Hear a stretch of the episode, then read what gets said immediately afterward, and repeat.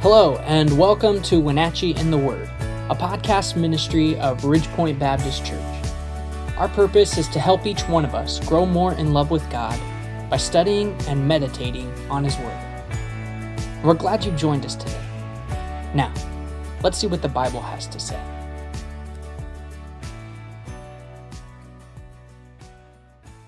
Hey there, everybody. Welcome back to Wenatchee in the Word. I'm excited to dive right into the book of John again. We're going to be in chapter number 18. And uh, for those of you who have already been sending in some of your um, suggestions on maybe an Old Testament book that we can dive into when we're done with the book of John, um, I've been excited just to think about some of those suggestions. Uh, Joshua was one of them, Judges was another.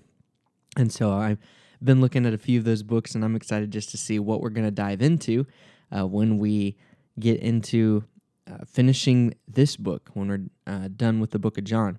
As you recall, the last few chapters have all taken place in one night and is really um, drawn out. If you look at John chapter 13, 14, 15, 16, and 17, uh, it all took place in a very short amount of time in the same night, but a lot of content there. I mean, we've taken several episodes to get through all of those. But then we're going to see as we get to John chapter 18 and on to the end of the uh, uh, of even the entire book, is that now it's streamlined in event by event by event of the last few days of Jesus' life here on this earth. And it starts in John 18 where Judas comes and betrays Jesus.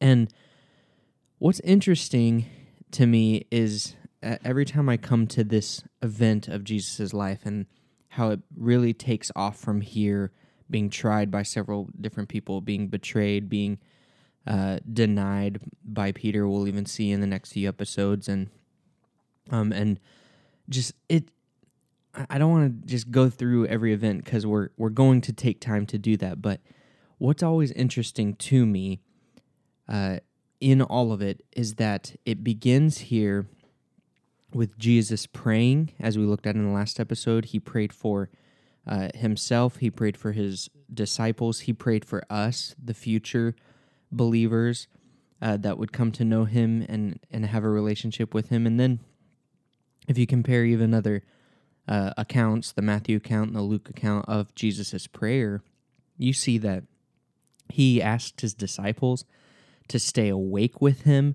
while he was praying, and they kept falling asleep. And then we even see that um, that Jesus agonized as he prayed, that he was in such agony of prayer that he actually sweat drops of blood. And it's just interesting to me that in a time of prayer and in a time of vulnerability with the Father, he even says, Lord, would this cup pass from me? And yet he still comes to the words of humility to say, Nevertheless, not my will, but your will be done, God. And then to hear the rustling of soldiers coming as we pick up in John chapter 18, that he would have heard the soldiers coming, would have gotten up, most likely had to wake up his disciples if the soldiers coming through the garden didn't wake them up. And then begins what are just some of the most agonizing and heinous hours of anyone's life that we could ever see. And so, picking it up here, John chapter number 18, it says, When Jesus had spoken these words, he went forth with his disciples over the brook Kidron, where was a garden, into the which he entered, and his disciples. So, this is just a streamlined way of saying he went to the he went to the garden of Gethsemane and he prayed. And he was there with his disciples. And that's where we also if you compare the other accounts you see that they fell asleep and weren't able to stay awake and verse 2 says judas also which betrayed him knew the place, for Jesus oft times resorted thither with his disciples. Judas then, having received a band of men and officers from the chief priests and Pharisees, cometh thither with lanterns and torches and weapons.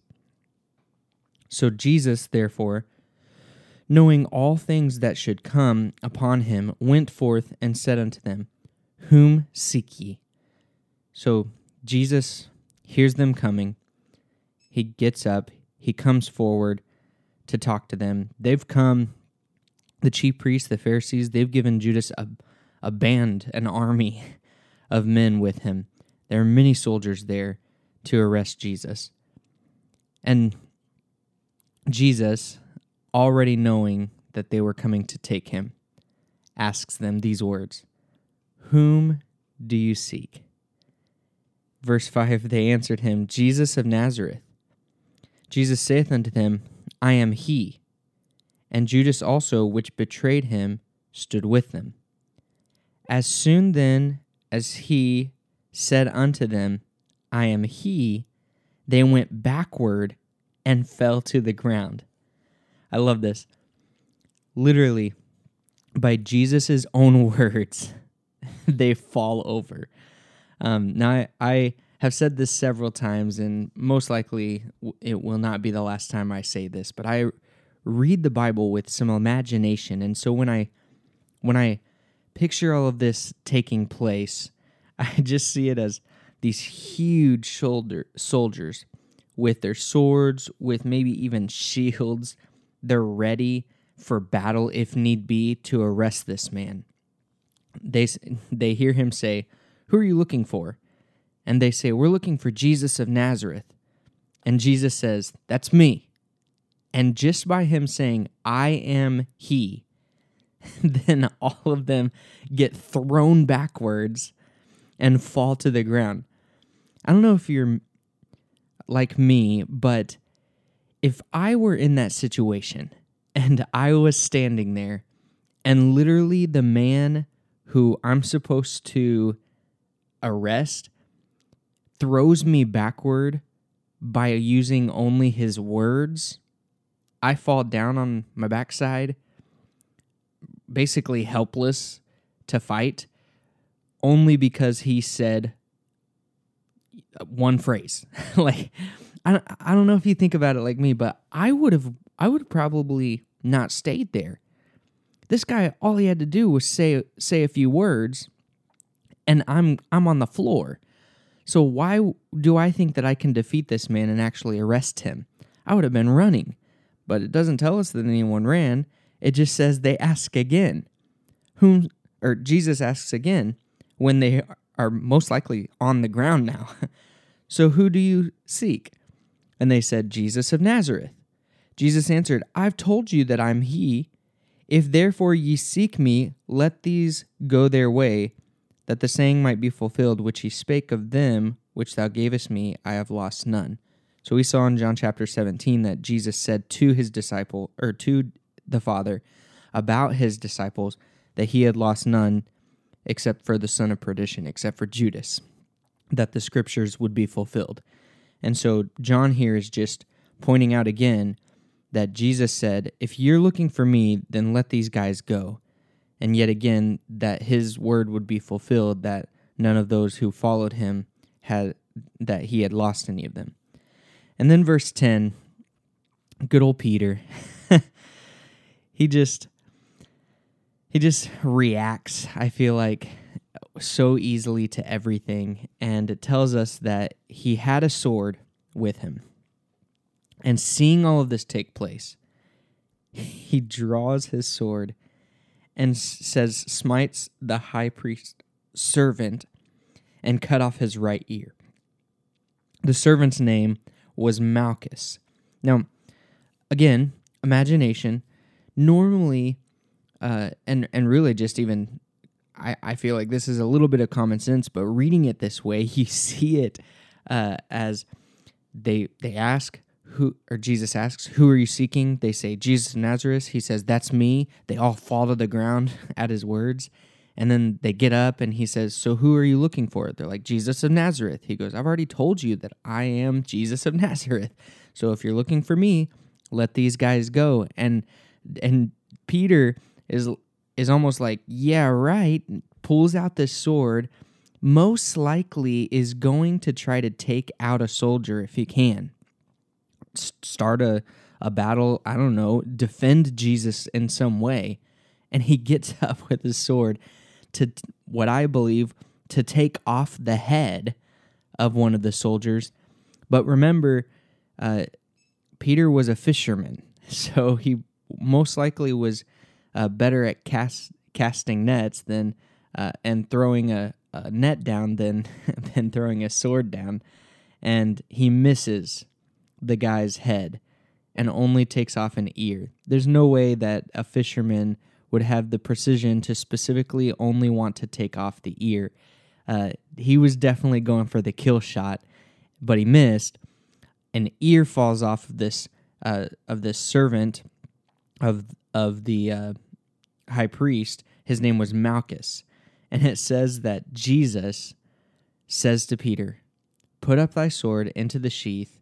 The cup which my Father hath given me, shall I not drink it?" So when you compare even other uh, accounts of this, the Matthew account, and this this is um, one that's in all four, the Mark account and the Luke account, you see that uh, Peter was pretty gung ho about this. He gets up and uh, is ready to strike the servant and gets his ear off, and it tells us that Jesus actually picks the ear up and puts the ear back onto Malchus. Just again, if I'm there I see this man speak and knock me to the ground, and then I see a, an ear get re- put back on by this same man. This guy probably has some power that in order to uh, get away from me. I don't I don't think I have power to arrest this guy if I'm seeing all of these events take place. And even Jesus in the Matthew account says this to Peter. He says, don't you think that I could pray to my Father and he would presently give me more than twelve legions of angels? But how then shall the scriptures be fulfilled that thus it must be? And so even Jesus says, Peter, don't you know that those who live by the sword will die by the sword? That's another phrase that he says to Peter at this time. He says, Those who live by the sword die by the sword. And don't you think that if I asked the Father to deliver me in this time, that He would, that He would send legions of angels to come and to save me.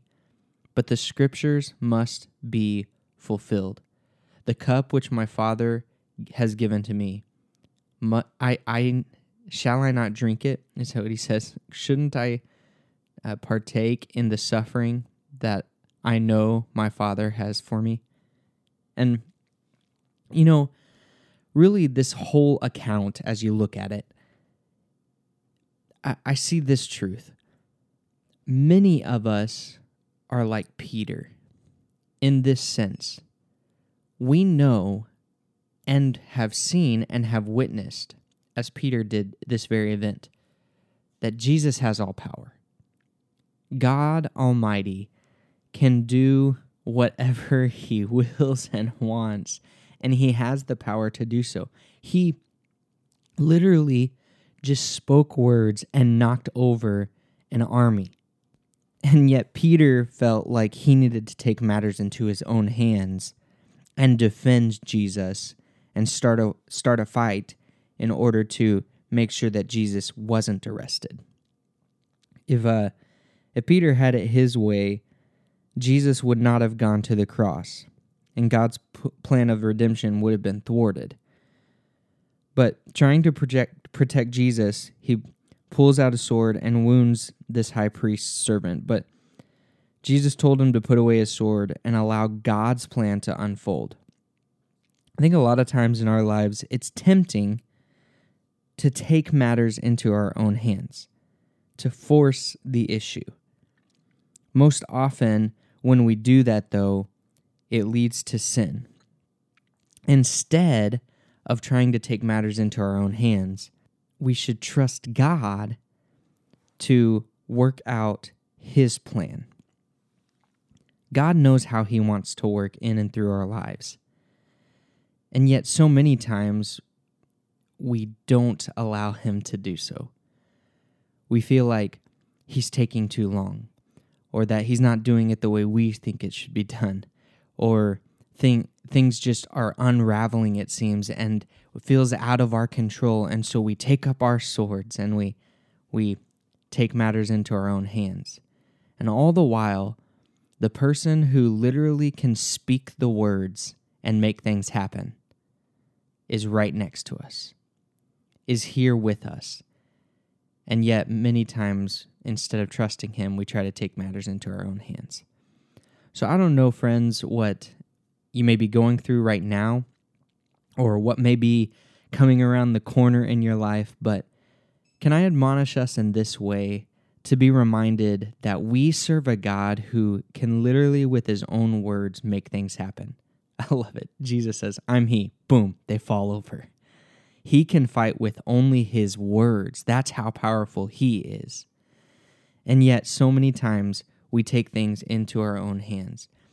As we go through this day, whatever circumstances may come, maybe this week, maybe this month, things might come up in our lives that seem out of our control, but we serve the one who can do things with it, with merely his words. And so instead of taking matters into our own hands, let us take the words of Jesus, put away our own swords, and just trust in him to fulfill his perfect plan in our lives.